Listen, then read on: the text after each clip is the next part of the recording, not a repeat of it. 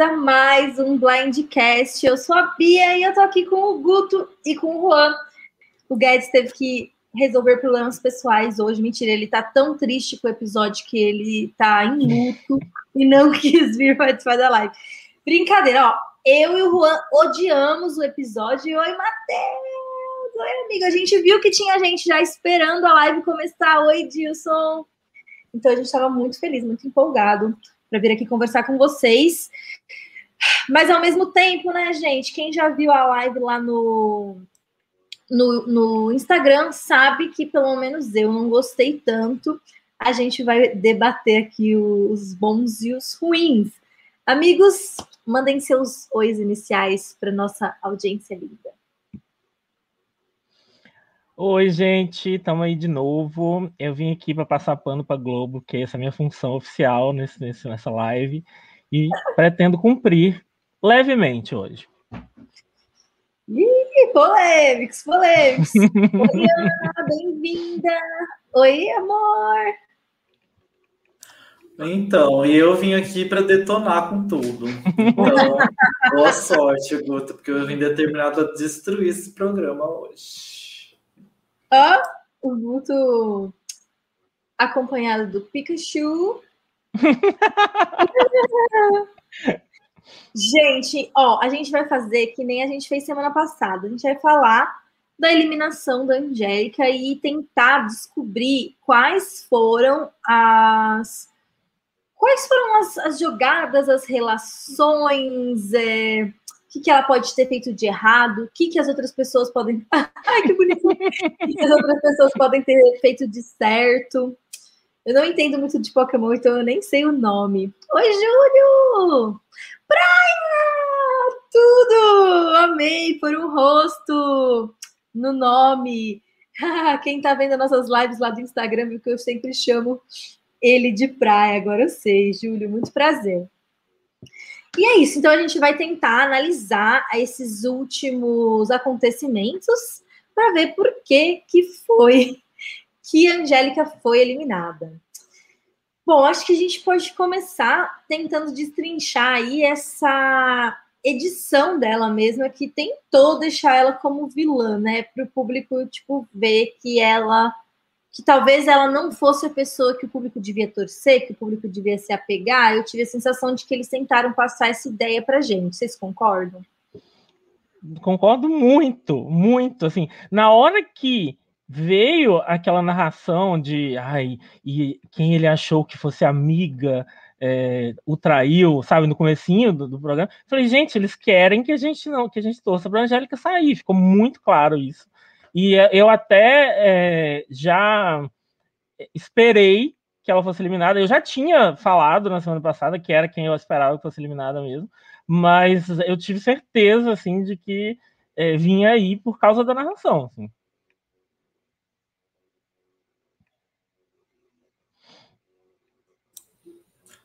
É, ai, ai, sinceramente, eu nem percebi isso, gente. o desânimo do Juan. Não acredito. Não, foi logo no comecinho do episódio, né? Foi realmente naquela hora do recap que eles já falam, tipo, eles. O jeito mesmo deles colocarem a situação deixam a gente não ter outra opção se não ler a situação daquele jeito, como se ela tivesse feito grandes promessas para o Marmute, enquanto ela só, tipo, não falou na cara dele que ia votar nele, o que uhum. é uma coisa razoável de se fazer em No Limite. Uhum. Já ia falar o nome do outro show sem querer. Aí outra coisa, é. ele é, é, o Dilson comentou aqui, ó, ele achou eles passionais na narração. Sim, eles foram bem opinativos, né? Eles não deixaram para a interpretação do público o que, que tinha acontecido. Eles já deram a narrativa ali mastigada. E outra coisa que a gente também tem. Isso não é, é exclusividade do, do No Limite, não. A gente já viu isso lá no, no original também. Já aconteceu. Gente, olha isso. Nós temos até revolucionários franceses entre os nossos. Achei chique. Minorias sendo eliminadas. Sim, isso foi é, é, é, um padrão, até o Pedro, né? O Pedro Tavares comentou lá na nossa, nas primeiras impressões que é uma coisa que já acontece em Survivor sempre, que a gente está vendo acontecer aqui de novo, que são as gays e as pessoas negras saírem primeiro.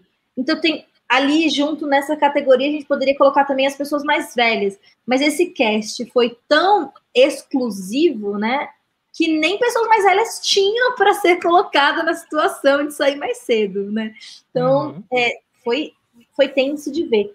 E tem essa situação também remete ao que a gente viu da Iris na, na, no episódio passado, né? Porque ela já tinha falado mal da Angélica, já tinha sido estranho, todo mundo já achou meio estranho. Só que aí hoje ela, aí no episódio dessa semana ela vai e faz mais ou menos uma coisa mais ou menos parecida com a Ariadna. Então, é, são as duas histórias que a gente, por enquanto, tem, né? E a Iris ajudou a construir a narrativa de vilã da Angélica, falando que ela tinha sido arrogante, falando que, que não sei o quê, né? Ajudou a gente a pensar na Angélica como a figura daquela mulher barraqueira. Sendo Vocês que, tipo, compraram tipo... essa, essa coisa de vilã em algum gente, momento? Porque não. eu não comprei em nenhum momento.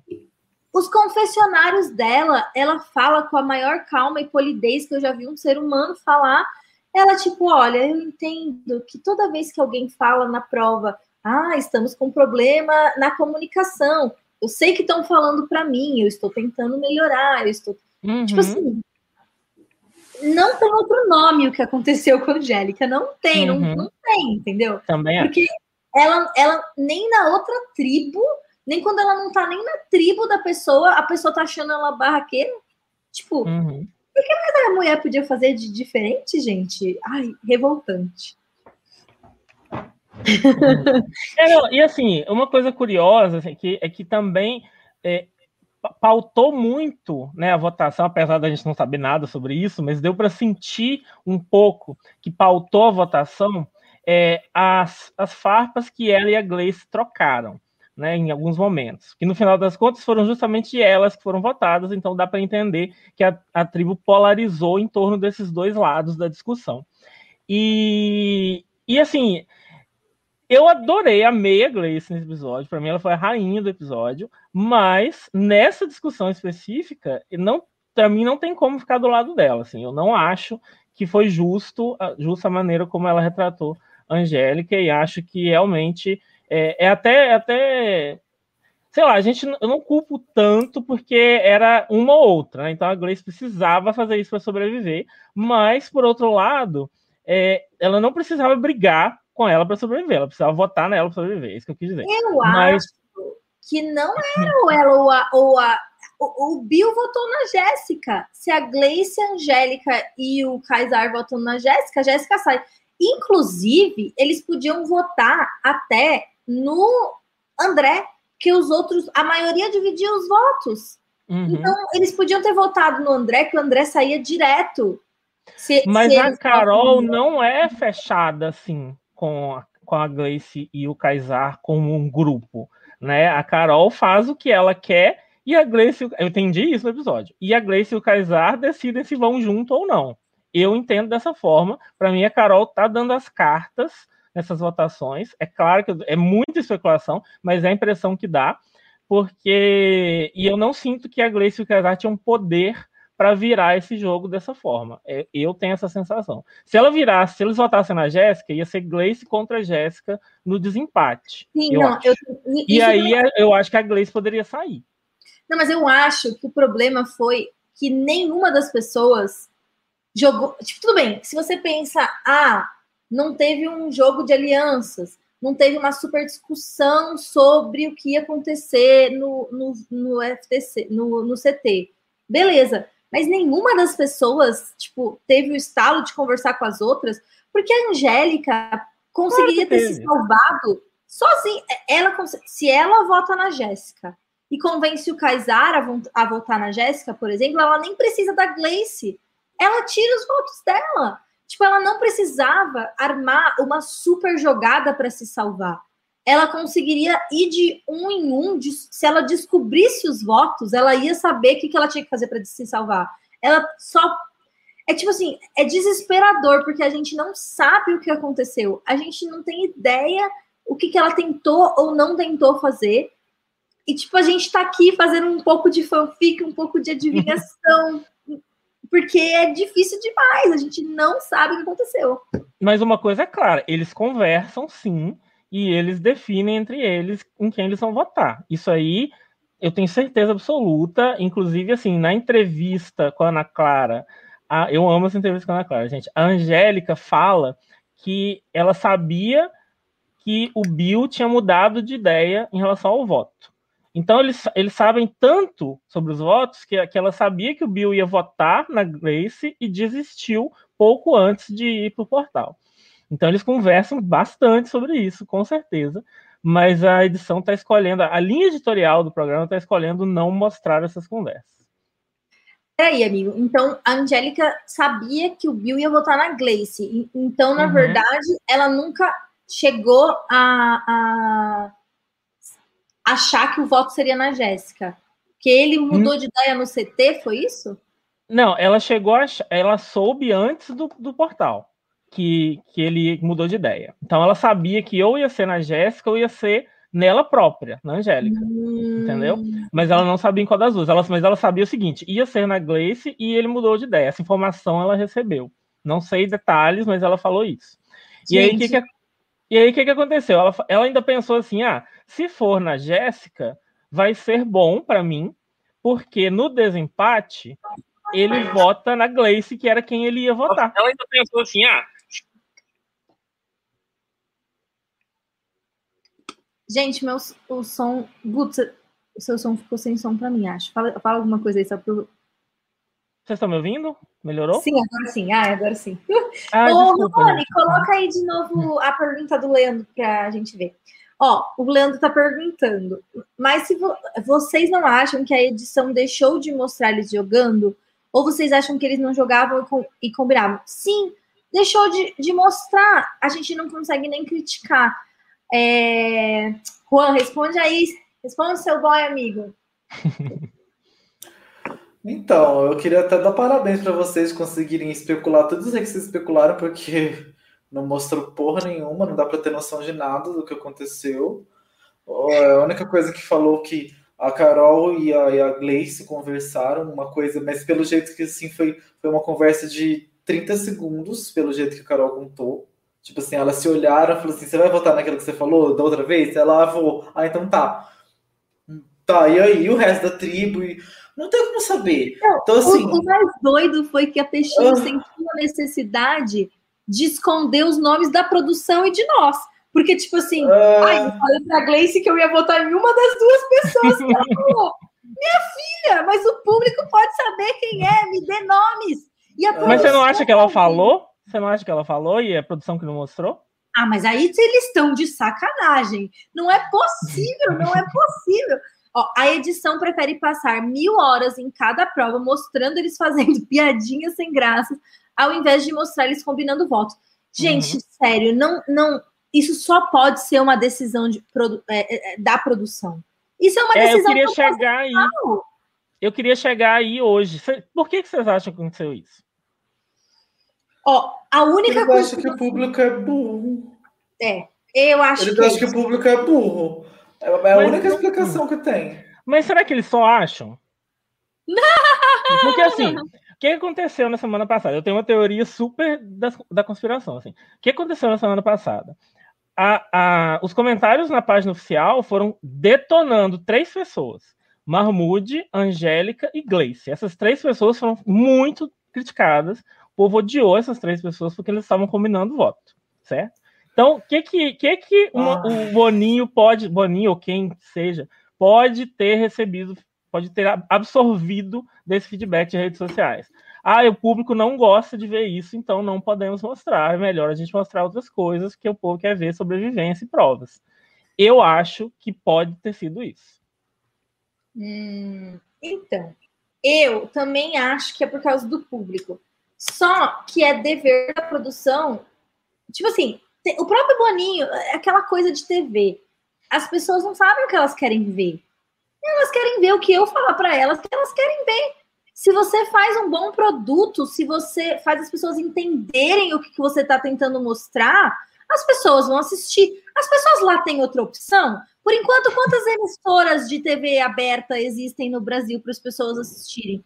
As pessoas vão engolir a bomba que eles mandarem. Então, se eles fizerem a merda bem feita, vai estar tá bem feito. Então, tipo, sinceramente, pode ser que eles queiram que o brasileiro continue sem. Às, às vezes é uma, uma questão de que eles não querem perder o controle do público engajado que eles têm de BBB, eles não querem provocar é, um público que pense de outro jeito, que não se comporte desse jeito de manada, porque isso é interessante para o outro show deles, porque talvez se as pessoas tiverem um mínimo de pensamento crítico e tiver gente que goste dos 20 participantes e que não tenha uma única participante com todos os torcedores e tipo, foda-se. Eu não sei. Eu gostaria muito de estar sentada naquela sala ouvindo o que eles têm para dizer, para entender o que eles estão fazendo. Uhum. É, assim, essa questão, né, de, de eu acho muito que, que é muito mais que eu acho de verdade que eles se sentem muito mais reféns do público nesse No Limite do que tent, estão tentando controlar o público. Eu acho que o BBB é um show que, em que isso acontece mais porque o público é mais dependente do que está assistindo do que no caso do No Limite, que é um show mais experimental nesse momento e que, se, se tiver muita evasão de audiência, pode dar errado. E o Boninho não quer que, que o que ele empreendeu e fez dê errado. Então, eu acho que eles estão meio que numa pegada de reféns do público que eles herdaram do BBB por causa da proposta. E então eu acho que eles estão sim pensando em retenção de audiência quando eles fazem isso. Minha, minha visão é essa. Se eles mostram o pessoal combinando voto, realmente o público pode achar que é errado. E se mostrar que todo mundo tá exatamente, Felipe, exatamente. Se não tem, se todo mundo tá errado, se todo mundo tá agindo de forma ruim, o vencedor tem que ser alguém que fez merda, porque não tem outra opção. Aí o, ó, o Leandro fez uma outra, uma outra pergunta que tem a ver com isso que o Felipe falou do winner, né? Da, da, que é a edição parece que quer construir um vencedor baseado em como a pessoa vai bem nas provas, ao invés, ao invés de uma pessoa completa, né? Do pacote completo. Inclusive, não tem no Brasil essa ideia de que para vencer esse jogo você precisa se superar em três fatores diferentes, em três camadas de jogo diferentes. Né? É, não tem essa história tanto de jogador completo, porque não está na mesa quais são as, as ferramentas sociais que você tem que ter para avançar nesse jogo, né? Então, acho que nem essa ideia existe para o Brasil. Só que eu acho que isso que o Leandro falou é muito importante, porque se o público vai escolher o finalista, é, o vencedor na final, e a gente só tá vendo prova, não tenho coragem nem de falar em voz alta, gente. É, é triste demais. Ah, então, mas o que eu ia falar era isso. Que assim, eles. Como eles fazem o público aceitar isso, é a forma de apresentar o programa. É só eles apresentarem, gente, é um jogo que envolve enganação, que envolve estratégia, que envolve combinação de voto. Pronto, só eles colocando isso, o público já vai, já vai olhar com outra cabeça. Mas não. É, o público analisa com a cabeça de Big Brother. Ah, ele tá sendo falso. Eu tô sendo uhum. falso. É tudo isso. Até no Big Brother me irrita que no Big Brother as pessoas resumem tudo a ser falso a ser verdadeiro. Ah, ele é verdadeiro. Ele é escroto, que nem o Prior era um escroto. Ah, mas uhum. ele é uhum. verdadeiro. Ele é verdadeiro. Ah, ele é verdadeiramente um escroto. Parabéns. Ah, ah, ah, ah, não, o coisa é falso, tudo é falso, tudo é verdadeiro, tudo é falso. As pessoas se limitaram a isso, analisar, a pessoa é verdadeira, nossa, então eu vou torcer para ela. Ah, a pessoa é falsa, eu vou torcer contra ela. O jogo não é sobre isso, o jogo é justamente sobre ser falso. Quem for mais falso ganha. O negócio é esse. Só que eles não apresentam assim. Então o público não, não olha com esses olhos e aí fica essa merda. E aí eles têm um formato que a, a, o principal do formato é isso, e eles deixam isso obscuro, e aí eles têm um programa que não leva a lugar nenhum, porque o, o central do programa eles não, não, não mostram. Então, Sim. sabe, olha, é, é o que? É, um, é uma Olimpíada, é Olimpíada do Faustão na selva que a gente está assistindo? Com Big Brother misturado. acho que seria melhor, sinceramente. É. Eu estaria Porque... mais divertida se fosse a Olimpíada do Faustão na selva. Ah, Olimpíada do Faustão na selva com um pouquinho de Big Brother. Porque nem, nem a parte boa do Big Brother, uma parte boa do Big Brother que seria as fofocas, nem isso a gente consegue ver, porque eles têm que ficar junto o tempo inteiro. Então, nem, não, não, as pessoas não se separam para falar uma mal da outra, para pelo menos isso a gente ver. Então, assim, gente, tá horrível. Tá horrível. Horrível, é. eu tô detestando. Toda empolgação que eu tava no primeiro episódio, eu perdi totalmente nessa e tô assim, odiando. E a minha cara de preguiça que eu tô nessa live, ela é de propósito para vocês verem que representa a minha cara enquanto eu assisti o episódio, de preguiça dessa edição que tá uma porcaria. Eu senti preguiça também. Teve um pedaço. Isso, isso acho que foi o pior de tudo, porque quando você sente revolta, né? Pelo menos é algum sentimento ali que tá te tirando do, do, do da normalidade, do, do tédio Vão lá assistir o vídeo no canal Tá Tudo Certo sobre TED, do nosso amigo Álvaro Diogo, que fala sobre BBB no Instagram do Blindcast. Já, já, já aproveita e já faz o publi do amigo. E pelo menos é alguma coisa. Revolta eu aceito sentir. Tipo, tá bom, o, pro, a, o Boninho tem o direito do programa, se ele quer fazer merda com o programa, ele faça. Agora, tédio, no meio do episódio, tava lá o povo cortando coco, pondo areia no chão, pondo. É, a, não tem condição, eu não, eu não queria saber, eu não estava interessada. Não mostra uma conversa. Uma conversa. Tipo, não é e possível. teve conversa. Eu, eu acho que não teve conversa nesse período, nesse período que eles mostraram essas coisas chatíssimas, que inclusive teve, a, a, teve uma cena da refeição que foi uma coisa, para mim foi o pior momento mesmo, assim. Foi, foi o momento que eu fui pro celular Ai, fazer piada. da mãe estavam comendo miojo com legumes, eu quis morrer. Foi essa hora que eu fui, foi exatamente esse momento que eu fui comentar em rede social, assim.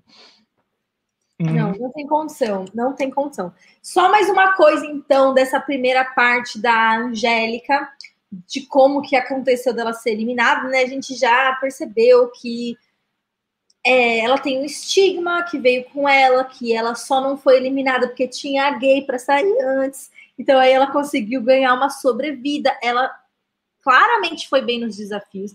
A edição mostrou a gente vendo que ela estava falando a verdade em comparação com em comparação à Gleice, né? Porque tipo mostra ela esticando a corda, que foi o que a Gleice depois meio que falou que ela não tinha feito. Então a gente vê que ela estava sim fazendo o que ela devia ter feito no, na, na hora da prova. A gente já tinha visto ela ser boa na prova na primeira, no primeiro episódio. Então a gente sabe que ela não saiu por ser a mais fraca em prova do grupo. É, tipo assim, não, não é razoável.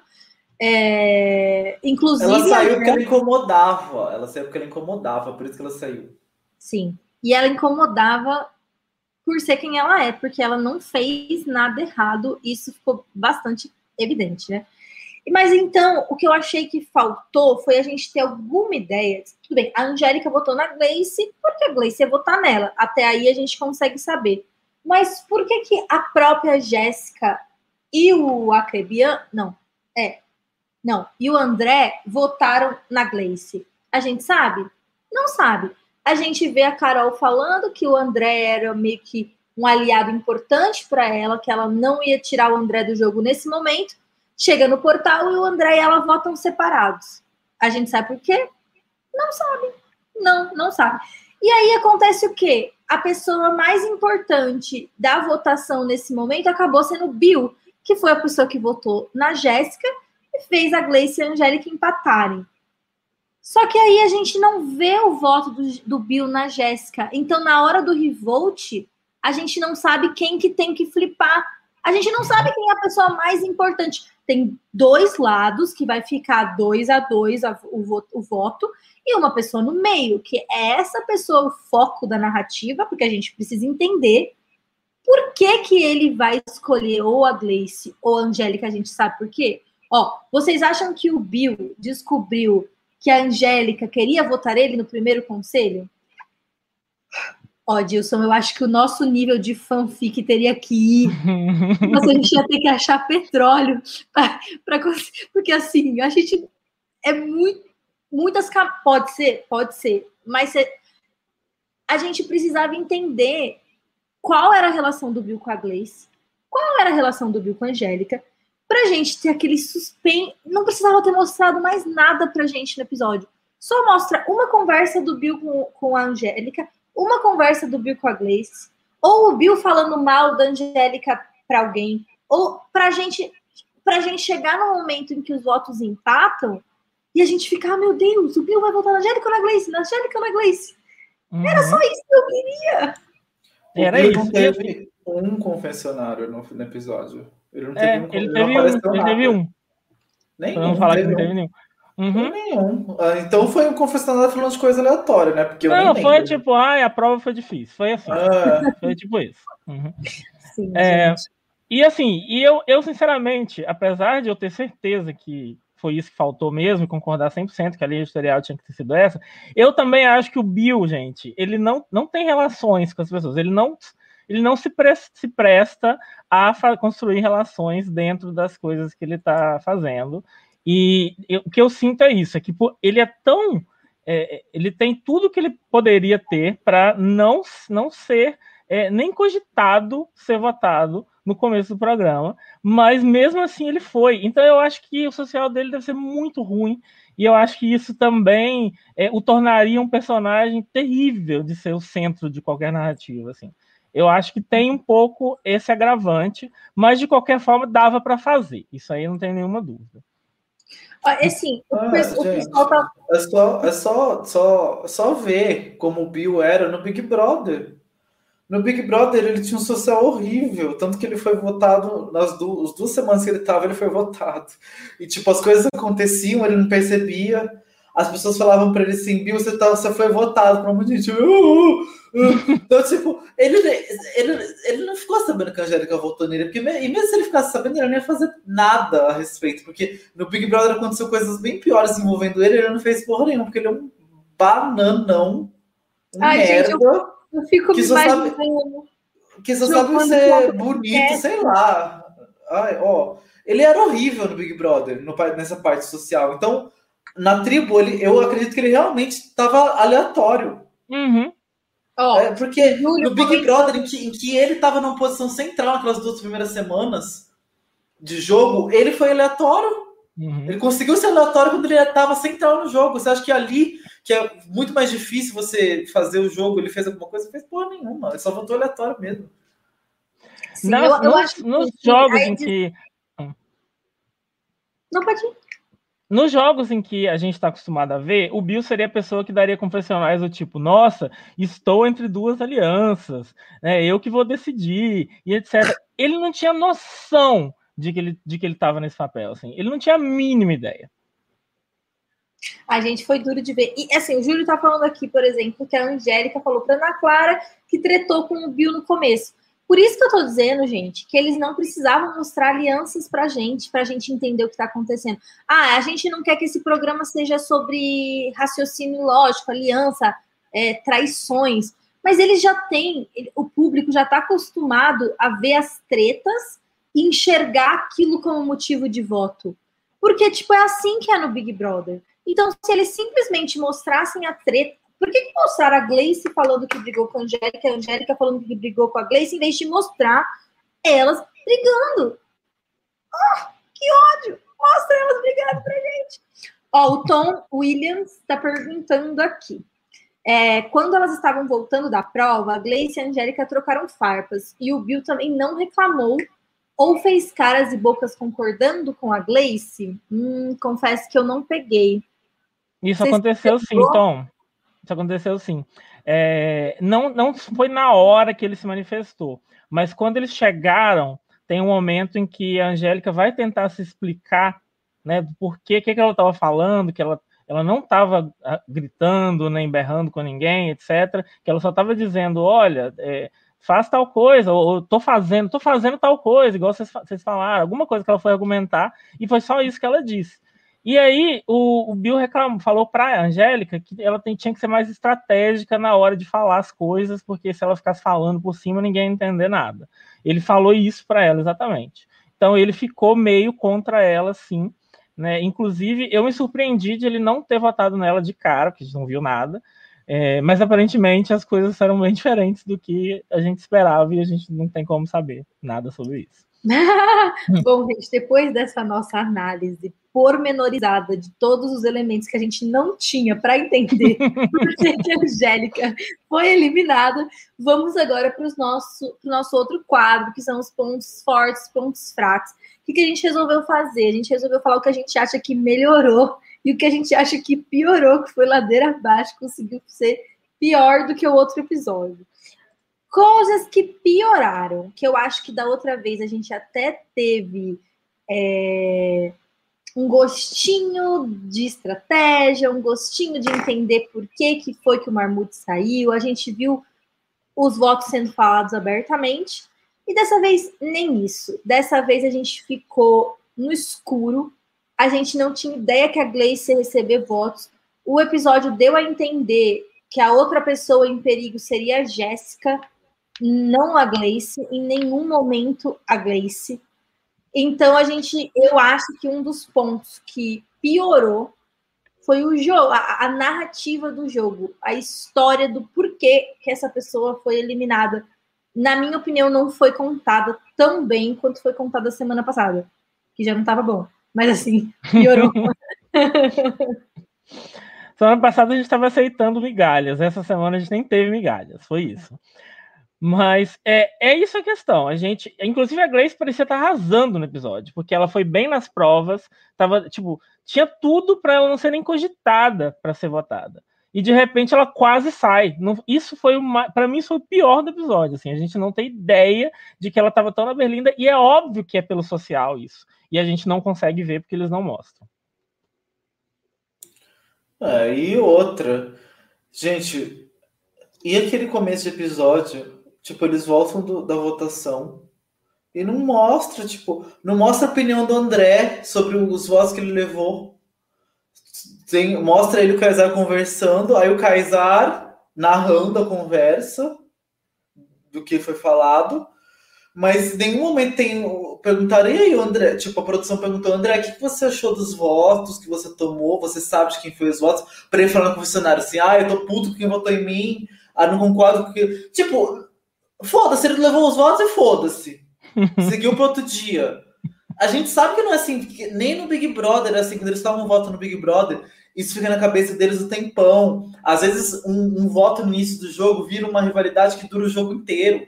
Como, tipo, por exemplo, o Arthur vetou o Fiuk da prova no último Big Brother, ele criou uma rivalidade que durou o jogo inteiro a partir disso, de um voto aleatório lá. É, então, assim, não é possível que o André, tipo, cagou. Não é possível uhum. que ele não teve uma opinião, sabe? E não mostrou. Então, gente, sabe, qual que. Então, assim, eles fizeram questão de não construir narrativa nenhuma do jogo. Uhum. Então foi é, e, horrível, horrível, E o André, horrível, ele fala péssimo. sobre isso em dois um horror. sabe o meme da Paola? Um horror, um espanto. Uhum. horrível, horrível, horrível. O André ele fala sobre isso em dois momentos do episódio. Um que ele fala, eu acho que alguém perguntou, e aí, o que, que você achou dos votos? Eu acho que isso realmente aconteceu, e ele falou, fiquei surpreso com os votos, que foi o depoimento que ele deu. Né? Não falou mais nada. Não, quer dizer, não apareceu mais nada. E no finalzinho, antes do portal, ele fala assim: ah, é, é, a pessoa que estava articulando contra mim já saiu, então eu acho que eu estou seguro. Ele fala isso. Então, assim, primeiro, ele, ele não tem muita noção mesmo. Isso dá para perceber pelas coisas que, que ele diz.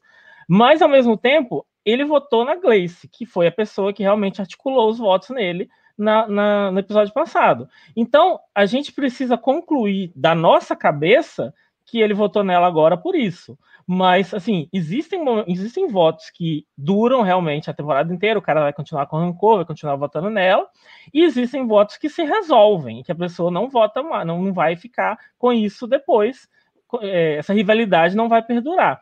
E a gente precisa de um pouquinho de informação para saber o que, que o André pensa desse, dessa votação, né? Eu acho que O que falta o Jair comentou aqui, né? Ele falou que a Angélica votou na Gleice, porque a Gleice ia votar nela. Show, tudo bem. Essa parte a gente até deu um desconto que seria mais intuitivo. E aí ele fala que o, que o André, é, que ela votou ne- nele no outro, que foi isso que o Guto estava comentando. Que é justamente essa questão. Beleza, gente, tudo bem que ela votou ne- nele no outro, mas o Kaysar também. E outra coisa, a, a aliada dele, que a gente sabe que é aliada dele, porque apareceu no episódio ela falando que é aliada dele, então, tipo assim, é a informação que a gente tem, que é a Peixinho, votou na Angélica. Então, tipo assim, sabe? Não acho que é tão óbvio que ele votaria na Gleice, porque o voto dela foi nele na outra vez. Acho que tinha que sim ter sido mostrado e a gente tinha que ter entendido melhor. Aí aqui, ó, o, o, o Jonathan Salles comentou assim, ó, que é o nosso segundo ponto baixo, Jonatas. Ele já aproveitou e fez a, a ponte pra gente. Que o Survivor dá tanta comida assim para os participantes e a estrutura dos acampamentos é o mesmo? Não, Jonathan. O Survivor não dá tanta comida assim para os participantes. Tem o fator de que eles podem procurar comida, né? Eles estão num lugar que vai ter árvores com frutas, vai ter peixe, é, sei lá, caranguejo, caramujo, coisas para eles pegarem, né? Inclusive até às vezes bode, coisas assim, né?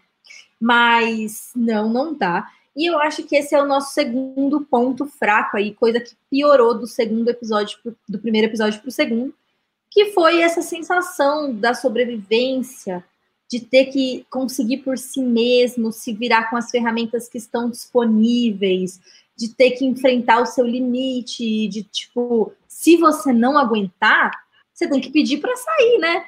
Pede para sair, pede para sair, não é assim não. Tipo, eu achei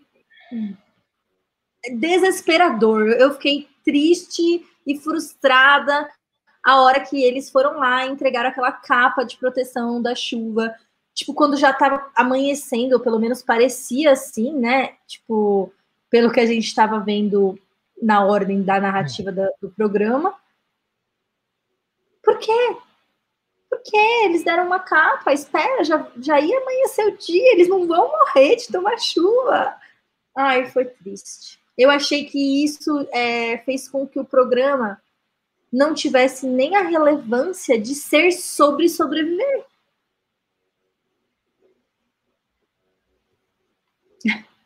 É, ó, respondendo o Jonathan, é assim, ó, no Survivor eles dão pouquíssimo, eles dão uma comida inicial para a tribo, um saco de arroz, que eles têm que racionar até a fusão, tá? É, que eles não sabem exatamente quantos dias vão ser. E em algumas provas de recompensa eles dão comida para quem ganhar, tá? Que eu acho que o quanto é ridículo do No limite que quem perde ganha comida também. É, eles dão um em algumas provas, não é todo episódio, na recompensa eles dão alguma comida para eles, mas é muito pouco. Então não é- tem nada a ver. E no, no limite eles dão, eles dão comida na prova de recompensa e dão na prova de imunidade, nas duas, e dá para quem ganhou e para quem perdeu, para todo mundo. E é Não, bastante não é- comida. A comida, tipo assim, no Survivor, normalmente a comida é um prêmio que vai ser consumido na. Não dá, pelo amor Na Deus. hora ali. É... na hora e tudo mais, né? É, é, ali não, eles estão ganhando refeições, eles estão ganhando comida, tipo assim, é, é proteína, né? Parecia atum aquele negócio que eles misturaram na. É, era atum, era atum. Era Uma atum. tribo comendo miojo com legumes, a outra comendo miojo com atum, e tipo assim. Gente, pelo amor de Deus, até eu aqui em casa, quando tá dependendo da situação, é só miojo com miojo. Eles têm até o que misturar no miojo. Não. Opa! então, e, e, e aí o, a estrutura do acampamento no Survivor é assim, eles falam assim, olha, essa aqui é a área que você tem que fazer o acampamento, tá? Beijos. Essa é a estrutura no Survivor. Ah, ah, no Survivor eles, eles fazem um poço para eles pegarem água, né? Só, só, a única coisa que eles fazem é um poço, só. E, então eles que montam o abrigo deles.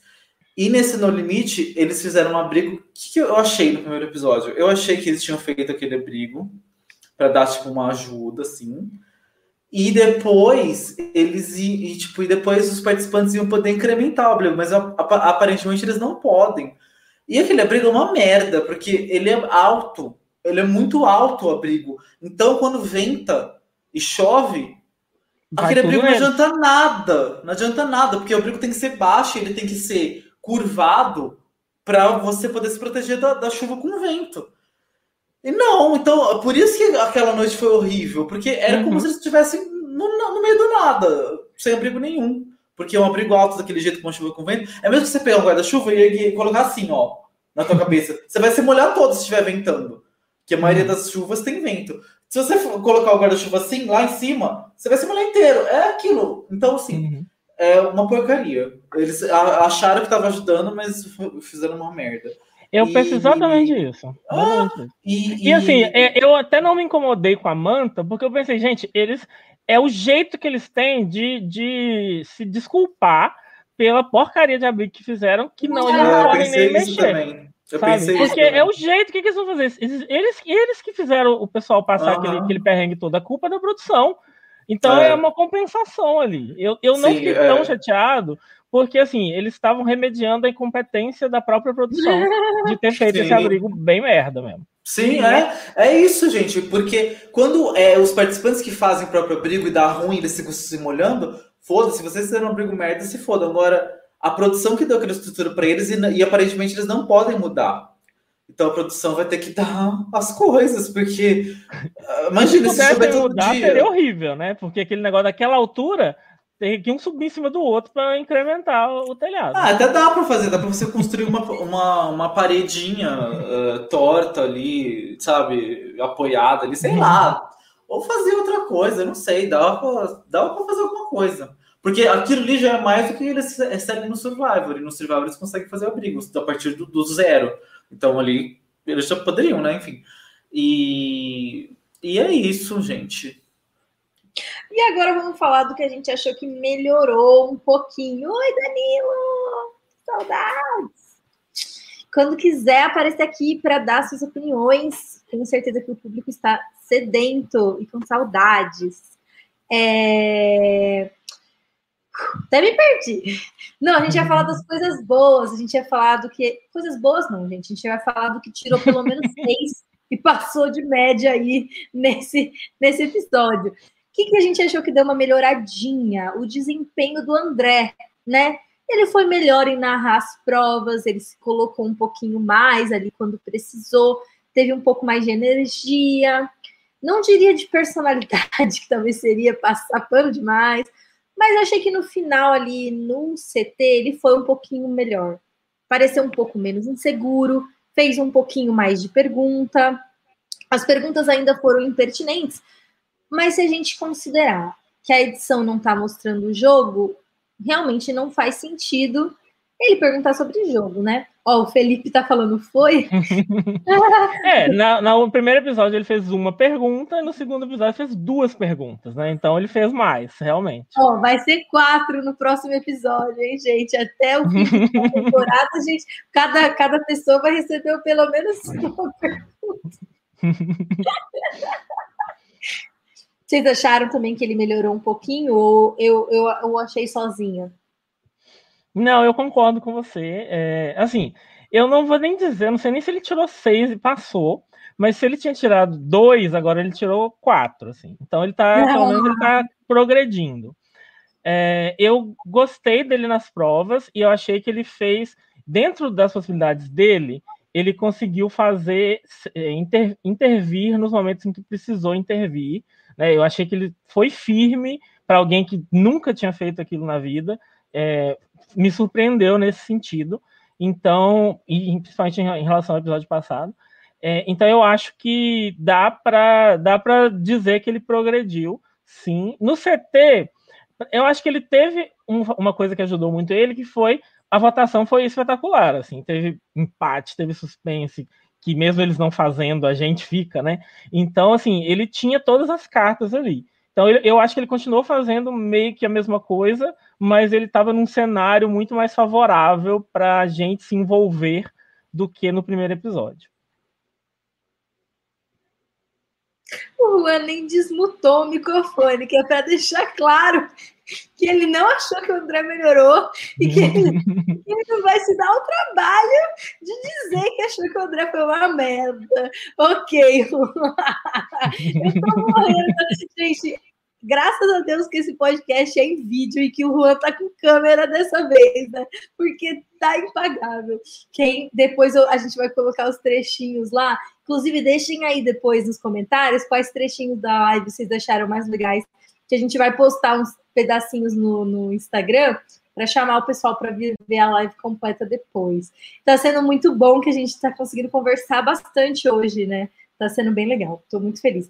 E a Beatriz, a Ana Beatriz, minha quase xará, acertou qual é o nosso próximo ponto de melhora, que foi a edição do show, né? Foi é, um pouco mais dinâmica nas horas das provas, né? Fez uma boa, um bom previously on, narrou ali. A, a vinhetinha também entrou no momento mais apropriado, não entrou no final do meio para frente do episódio. É, eles também fizeram aquela mudança no jeito de mostrar as provas para gente, que eles mostraram com aquele desenho, que foi um toque que eu achei legal que, que dá para eles incorporarem isso em outros momentos, inclusive, e criar uma coisinha do No Limite, né? Ainda mais uhum. que eles editam com pouco tempo, né? Porque o programa ainda está passando, dá para eles. Eles podiam até fazer resuminhos para a gente. Eu tô, eu, eu tô aceitando. Vocês não vão mostrar cenas das pessoas? Faz um resuminho com desenho, eu, eu aceito. Enfim, achei que a edição melhorou um pouco nesse aspecto. Ah, e outra coisa que eu achei que a edição melhorou tivemos mais confessionários um pouco mais úteis, né? Não foi todo mundo só falando que a prova foi difícil, que, que não sei o quê, que não sei o que lá. A gente teve uma ou outra pessoa se posicionando um pouco mais, né? Uhum. É. E assim, é, eu vejo essa melhoria da edição também na, na questão dos votos, né? Que é, deu dessa vez deu um pouquinho de suspense para a gente ver quem, é, como vai como ia ser a votação. Eu não esperava de jeito nenhum que ia ser daquele jeito, enquanto na semana passada estava muito chato, assim, depois que mostrou o voto da Angélica, etc., ficou chato. E aqui não ficou chato, ficou, ficou uma coisa de o que, que vai acontecer, assim. Então, eu achei que melhorou consideravelmente a edição nesse sentido. A linha editorial deles está ruim, está péssima, está pior do que antes, mas a edição em si, o trabalho de selecionar quais são as imagens que vão. Por exemplo, não teve nenhum confessional mais. Ai, e aí eu fui lá e a gente ganhou a prova. E aí depois disso aparece a prova acabando, sabe? Ridículo, absurdo ter isso. Eles cortaram isso, tem bem menos confessional de prova agora. Então eles deram uma melhorada nessas coisas e ficou um pouco mais. A narrativa ficou um pouco mais fluida, vamos dizer assim. Você achou que melhorou também, Juan? Ou você achou que nem isso teve uma melhorazinha?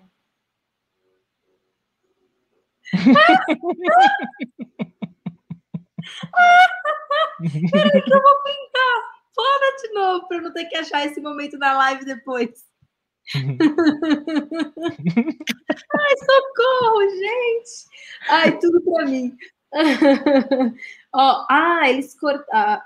O Danilo tá falando que eles cortaram porque a edição foi menor em tempo, aí eles foram obrigados a cortar. Mas teve uma prova a menos, inclusive uma prova longa a menos que, que a Premiere. Então, eu acho que uma coisa compensou a outra. Eles não foram tão obrigados assim, não. Na minha visão, eles não, foram, não eram tão obrigados assim, não.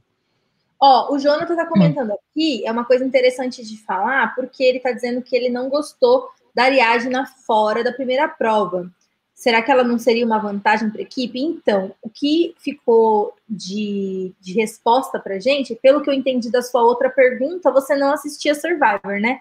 Então, o que acontece? No primeiro No Limite, a gente viu que a tribo Sol era Sol que só perdia, né?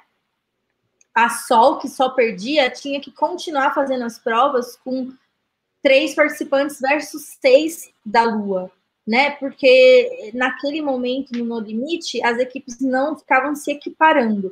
Mas tem essa regra em Survivor que eles dessa vez trouxeram para o No Limite, eu não lembro nas outras temporadas, que é de quando alguém sai da sua tribo, na próxima competição você tem que sentar alguém para ter o equilíbrio.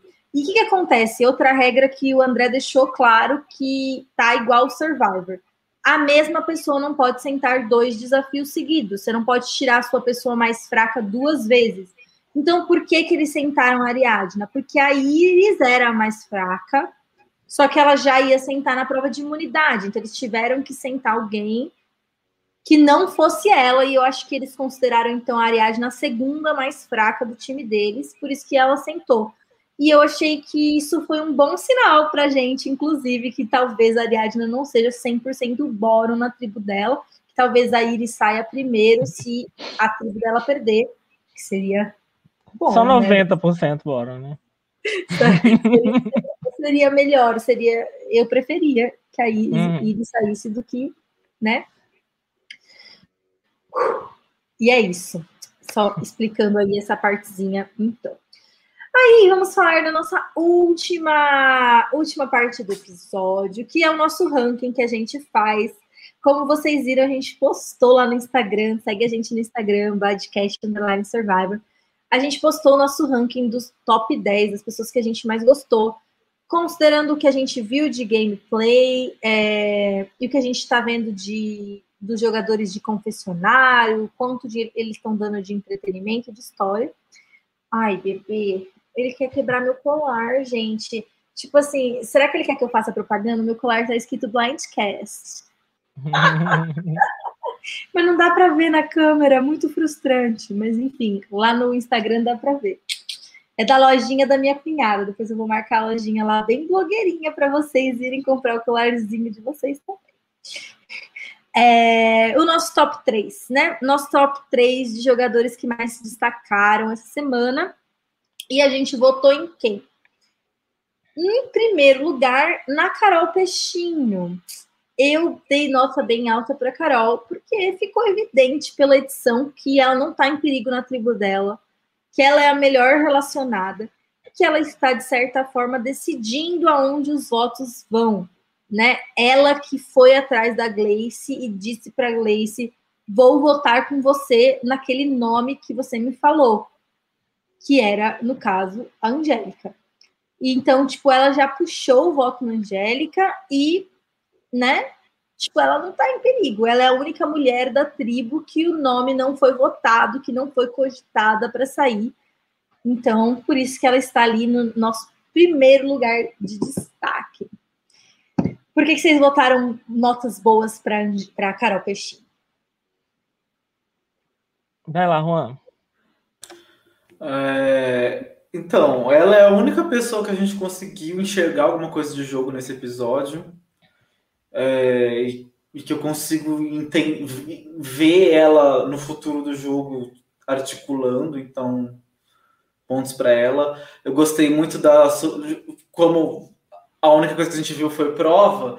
Eu gostei muito da superação dela na prova, que ela era baixinha lá e ela se matou para fazer. E tinha umas horas que ela estava segurando o, pau lá, assim, que eu tinha certeza que cair. Nossa, vai cair esse pau. E não caía. Não sei como é que ela conseguia fazer aquilo. Então, assim, ela foi muito. Pô, sempre dando trechos ambíguos que a gente pode usar para fazer trocadilho no Instagram. Isso, é. Ficou com o pau aqui. Aí, é. Gostei muito dessa parte e mostrou como ela tem força na tribo, porque mesmo ela foi a pior naquela prova. Por mais que ela tenha se esforçado, ela acabou sendo a pior, porque ela demorou um tempão e a tribo ficou atrasada por causa dela ninguém reclamou, ninguém cogitou eu votar nela. Então, tipo, ela tá se mostrando uma força, a força principal da tribo verde. E acho que ela vai ser o principal, é, principal contraponto da, da Paula e do Viegas, que provavelmente vão ser as forças da tribo laranja. Então, só que como a tribo laranja não mostra nada além das coisas de dia a dia de tribo, de comer, então não tem que falar da Paula e do Viegas. Então a gente fala da, da peixinha. Então foi por isso que eu dei a maior nota para ela. Ó, o, é, eu acho que é, eu não sei se é Thierry ou Thierry que Thierry, fala, né? Ser.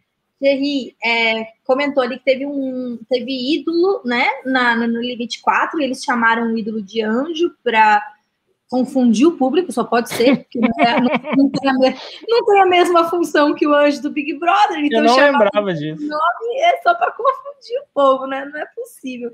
Enfim, mas a gente acha sim que vai aparecer ídolo ainda se Deus quiser, não vai cair na mão de um desses machos escrotos inúteis. Vamos rezar, gente, todo mundo Vai aí. cair na mão do Bill. Vocês estão com esperança de ídolo, gente? Eu, eu, já tô, eu já tô meio desistindo, vou ser sincero. Eles não podem sair do cercadinho. Enfim, tomara. Teve, da, teve da outra vez, né? Então por isso que eu Uhum. acho que vai ter. Uhum. Bom, em segundo lugar ali no nosso ranking ficou a Ariadna. Então a, Ariadna eu acho que ficou no segundo lugar do ranking por conta de como ela conseguiu é, se sair numa situação social extremamente adversa e ela conseguiu não transformar aquilo em algo para ela, né? Ela saiu da situação, ela não é, deu fogo para Iris ter qualquer munição contra ela. Ela também, tipo, agiu de maneira como se ela tivesse participante da equipe, né? Ela agiu como parte da equipe e ajudou os meninos a terminarem de montar o acampamento. E então eu acredito que ela está sendo vista pela tribo como mais útil e participativa do que como uma pessoa que causa, causa atritos. Mesmo porque a gente viu a Iris mais duas vezes em atrito nesse episódio, né? Que foi na hora que ela queria tomar banho e ninguém mais queria, e também quando ela briga com a Elana antes da prova começar, né? Antes deles irem para a prova. Então acabou que isso deu muito destaque para a história da Ariadne. É claro que a gente não está dizendo que ela está em segundo, porque a gente acha que ela está dominando a tribo dela, mesmo porque a, Paula já está fazendo isso. É, mas por conta dela ter conseguido não se colocar numa situação pior ainda, mais desvantajosa, e da gente ter visto ela sendo útil para a tribo dela. Achei que essas coisas favoreceram bastante ela, né? Com certeza. E a Ariadne, ela também faz uma coisa interessante, que, que é ela se vende. Ela, ela naquele negócio que eles fizeram de colocar é, saco de areia para ficar mais confortável para dormir, é, ele, ela falou assim: ah, gente, eu tô falando isso desde o primeiro dia, ó, tá vendo? Tô contribuindo, etc. Ela solta esse comentário. Ela vai se vender, ela, ela não, ela não poupa ninguém de, de da mensagem de que ela é uma team player, assim, de que ela tá realmente contribuindo com a tribo. E eu acho isso importante dentro da cultura do No Limite. Principalmente quando você tem uma pessoa que só está gerando atrito. Então você tinha tudo, porque você não, é, não, não foi destaque em provas, foi até destaque negativo, de certa forma, em prova. Então você tem tudo para ser alvo, mas você se mostra, em termos de postura, bem melhor do que alguém que fica só criando atrito. E aí, a partir daí, você tira, você compensa esse possível alvo de, de provas ruim, de ser ruim de prova. Então, eu acho que ela fez se, por, se ela por acaso sair é, antes da, da Iris, pelo menos, assim, ela fez tudo que ela pôde para ser a melhor jogadora possível dentro dessas condições. Então não é culpa dela, ela está fazendo o trabalho dela muito bem feito. Exatamente. Ela está fazendo o melhor que ela pode dentro do que ela tem, entendeu? Ela não é uma pessoa física, ela está claramente fora de forma, só que ela deu o máximo dela sempre que ela pôde ela se mostrou uma pessoa é, que contribui com a tribo da forma que ela pode. É, e, e ela foi. Ela teve uma inteligência emocional gigante naquela discussão com a Iris, porque a Iris estava basicamente chamando ela de vagabunda.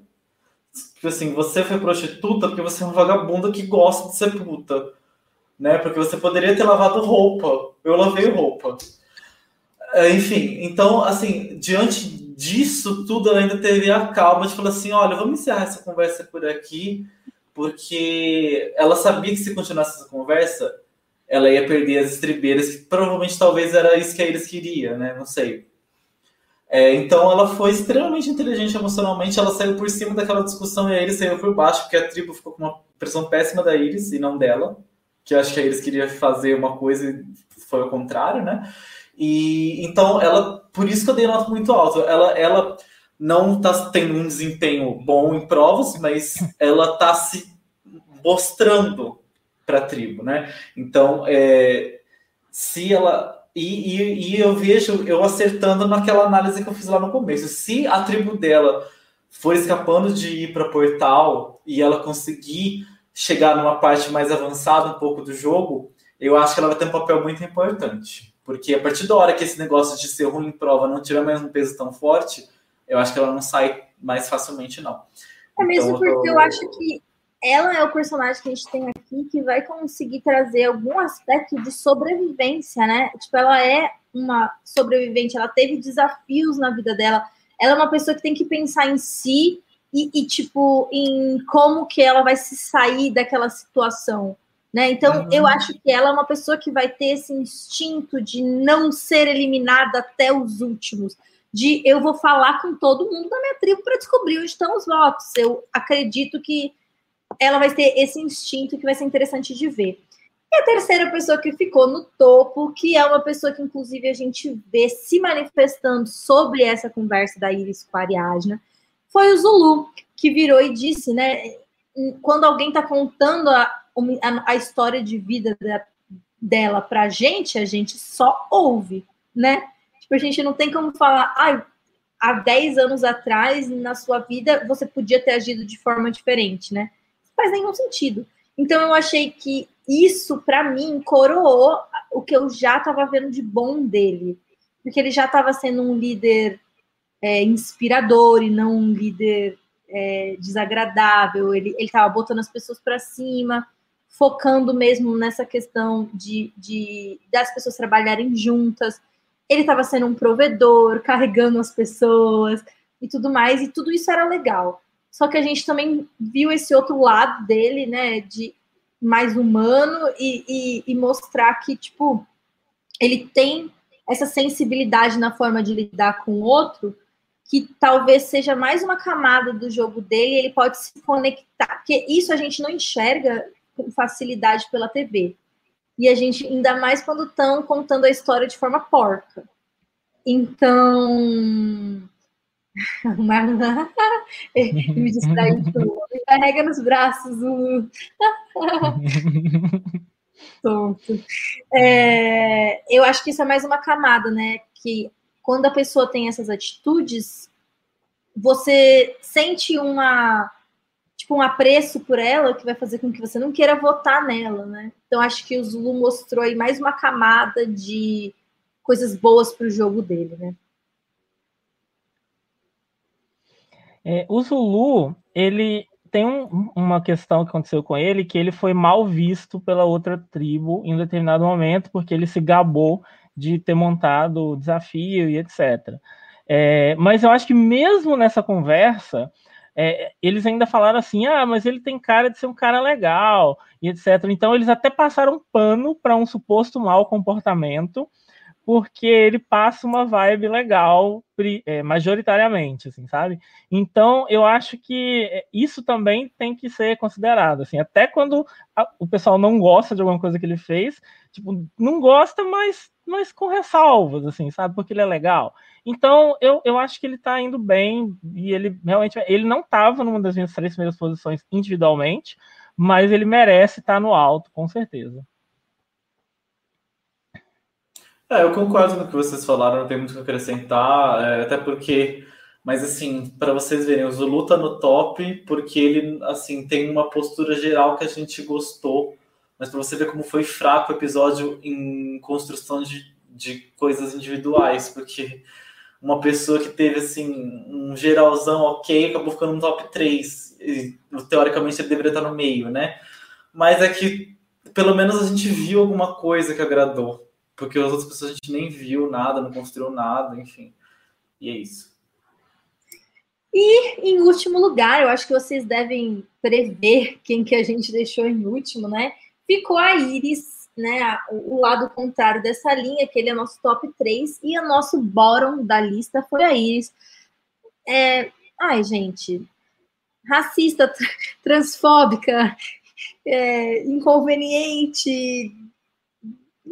Que a gente, é isso, né? A gente espera que ela saia, não tem mais espaço, eu acho, a gente não aguenta mais, ninguém aguenta mais, entendeu? A gente já viu o que aconteceu com o João ali, e, e para você, é, isso que é tão frustrante. A Ariadna sabe que o público vai decidir o voto no final. Ela não pode se defender da Iris nem se ela quisesse, porque é um jogo. sabe? Eu acho que isso é uma coisa que é dita em Survivor várias vezes. A gente tem.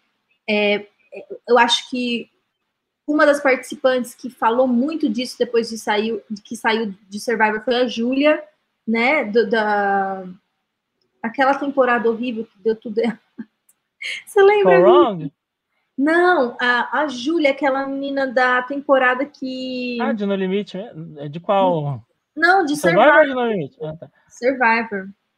É porque tem uma Júlia no Limite também, mas. Ah. Ah, que inclusive é daquele voto com, com LH, né? Da Júlia. Uhum. É por isso que eu lembro dela, não tem outro motivo. Esse meme é ótimo. Mas, enfim, tem. tem depois eu, eu, eu vou lembrar com mais detalhes. Mas tem, tem essa questão em Survivor de tipo assim. Eu me posiciono para me defender e, e, e represento. Isso, é Edge of Extinction, a, a Júlia de Edge of Extinction, na Hum. temporada. Dez. Obrigada, Uhum. Dani. Eu sabia que você ia lembrar. Obrigada, Jara. É, ela sai do programa dizendo, gente, não tem o que fazer nessa situação, porque alguém vai lá e usa the N-word, de- eh, fala alguma coisa racista. Você pode se defender. Só que você, você vai virar o alvo por conta do atrito, não por conta de você estar errado, sabe? Isso acontece na vida real. A gente deixa de falar coisas no trabalho para não ser demitido. Então você vai fazer a mesma coisa na tribo. Você vai ter que se reprimir e aceitar aquela situação para poder ir mais longe no jogo. E tipo, é isso que a Ariadna tá fazendo, sabe? De certa forma, é uma, é- é- ela não tem outra opção. Porque se ela se defendesse, ela ia tornar, ela ia se tornar o bórum da tribo. As pessoas iam achar que ela exagerou. E aí a Iris ia ficar mais no, ia ficar tipo meio de coitadinha, porque ela, ia acontecer com a Iris o que aconteceu com o Bastião lá. Uhum. Ai, mas ela não sabe o que ela tava falando. Ai, mas ela nunca conviveu com pessoas assim. Ai, que não sei o que lá. E isso que ia acontecer, uhum. sabe? Então é, é muito triste, revoltante, frustrante. E que bom que a Ariadna, tipo, que bom, não para a comunidade, mas assim, para ela como pessoa, que ela fez o que era melhor para ela naquela situação, para ela chegar mais perto daqueles 500 mil, entendeu? Porque eu prefiro que ela chegue mais perto dos 500 mil, e é isso. Tipo, é diferente da posição do João, porque realmente o João, ele tá sendo assistido ao vivo por milhares de pessoas, e tipo, e como é o Brasil que vota, ele tem que se posicionar, porque a posição dele é mais de representatividade do que ele como João indivíduo. Já no caso da Ariadne, eu acho que é o contrário. Então, eu achei bom que, que ela ficou quieta. É isso, Uhum. gente. Eu fui emendando um assunto no outro. Mas, é Mas isso é mesmo. Mas é isso mesmo. E assim, e ainda tem a questão de o Brasil também vai votar no final, né? Tem a, a tribo agora e o Brasil no final. Então ela vai, ela passa por duas. Caso ela chegue no, na final, ela tem que ter passado tanto pela avaliação da- do- dos próprios jogadores, como pela avaliação do país. E aí ela ter essa conduta, ela eh, funciona para as duas coisas. Ainda mais depois do que acabou de acontecer, aconteceu com o João no, no BBB, né? É, e sobre a Iris, a única coisa que eu tenho para falar, eu não vou, eu não eu vou deixar esse momento é, é totalmente do Juan. Então assim, Juan, você tinha 100% de razão sobre ela. Eu me curvo à sua sabedoria porque é, não, não tem mais o que falar, assim. Eu, eu se delicia aí falando mal dela que eu vou amar também. Então, gente, é isso. A pessoa que dura muito tempo na rede TV é escrota. Já tá decidido, entendeu? Eu falei aquilo meio que zoando, mas é porque eu sempre tive uma sensação, entendeu? Mas eu nunca tive certeza. Era um pré-julgamento meu. Mas que se tornou realidade. Porque realmente, gente, quando, quando você dura num lugar que tem muita gente podre, é porque você é podre. Senão eles tinham te chutar de lá. E, e, assim, eu votei, eu dei nota baixa para Iris não só por ela ser escrota, mas porque ela joga muito mal. Ela joga mal. Ela, ela não sabe é, co- conviver com a tribo de uma forma harmoniosa. Ela quer as coisas do jeito dela. Ah, eu não funciono sem tomar banho. Aí a galera deu a dica para ela. Ai, gata, olha, não tava muito afim, não sei o quê. Isso é uma dica, tipo assim, querida, não queremos ir. Mas ela, ah, gente, eu quero ir tomar banho. Isso aí é uma coisinha que vai pegando, então já jogou mal aí. é, é ruim de prova e, e, e, e, tenta criar picuinha onde não tem e, e faz de um jeito mal feito também, que só tá, e tá só depondo contra ela. Então ela tá jogando mal e é escrota.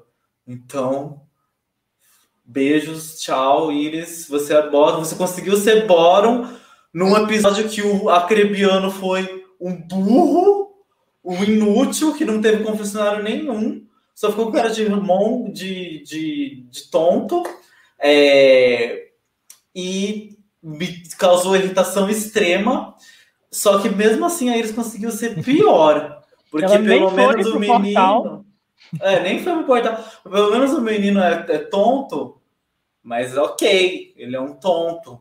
Ela é escrota, é pior, entendeu? Ela tá lá embaixo na lama. Sim. Então, conseguiu é. ser pior. Parabéns, Iris, você conseguiu ser pior, pior e conseguiu mostrar quem você realmente é. Que no Big Brother eu peguei, desde lá do Big Brother que você era, mas a maioria das pessoas não pegou. Porque o sotaque caipira faz as pessoas verem não enxergam quem a pessoa é, mas como eu moro aqui no interior e todo mundo tem sotaque caipira, as pessoas escrotas todos têm sotaque caipira, então não, eu não caio nesse filtro do caipira. Ó, o trem, ó, o trem. Tchau, tchau. Tudo, amo o trem. Gente, ó, é isso o que tem para hoje. A gente tentou, a gente, ó, a gente ainda fez mais de uma hora de live, a gente espremeu tudo que dava para tirar. E vocês ficaram com a gente aqui até o final. O Tom até tá perguntando de spoiler, mas eu, Juan e Guto fugimos de spoiler loucamente. Então, se tem uma coisa que a gente não vai fazer é entrar no observatório da UOL. Então, uhum. só para te avisar, Tom, que a gente não quer spoiler, a gente foge. É, mas que provavelmente você vai achar aí gente que gosta de confabular e gosta de saber. Vê aí nos comentários se tem mais gente procurando. E, gente, sigam a gente aqui no Blindcast. A gente está postando toda semana nosso queridômetro para vocês também dizerem para a gente quem que vocês mais gostam do episódio é, ah, enfim, dinâmicas lá que a gente posta, vocês votarem, o que vocês lembram. Eu também fico fazendo piadinhas. fico fazendo piadinhas lá. Se vocês tiverem alguma ideia de Reels engraçado quiser que a gente faça, a gente faz. Ah, uma coisa, gente, vocês sabem fazer remix no Instagram? Eu tô pensando em postar um remix lá pra gente postar uma coisa junto. Já vão pesquisando aí como é que faz para vocês não me deixarem no vácuo que eu se eu postar e ninguém responder, vai ser um pouco constrangedor. Então sigam a gente lá no Blindcast e vamos torcer para o próximo episódio ser melhor que esse e a gente chegar aqui bem mais animada semana que vem e com a presença do Guedes também. Obrigada quem ficou aqui até o fim. Se você assistiu depois, deixa um comentário para a gente saber que você viu. Quem já está assistindo e não está inscrito no canal, aproveita e se inscreve no canal rapidinho. E a gente se vê de novo semana que vem. Beijo, gente. Tchau. Time for you to go.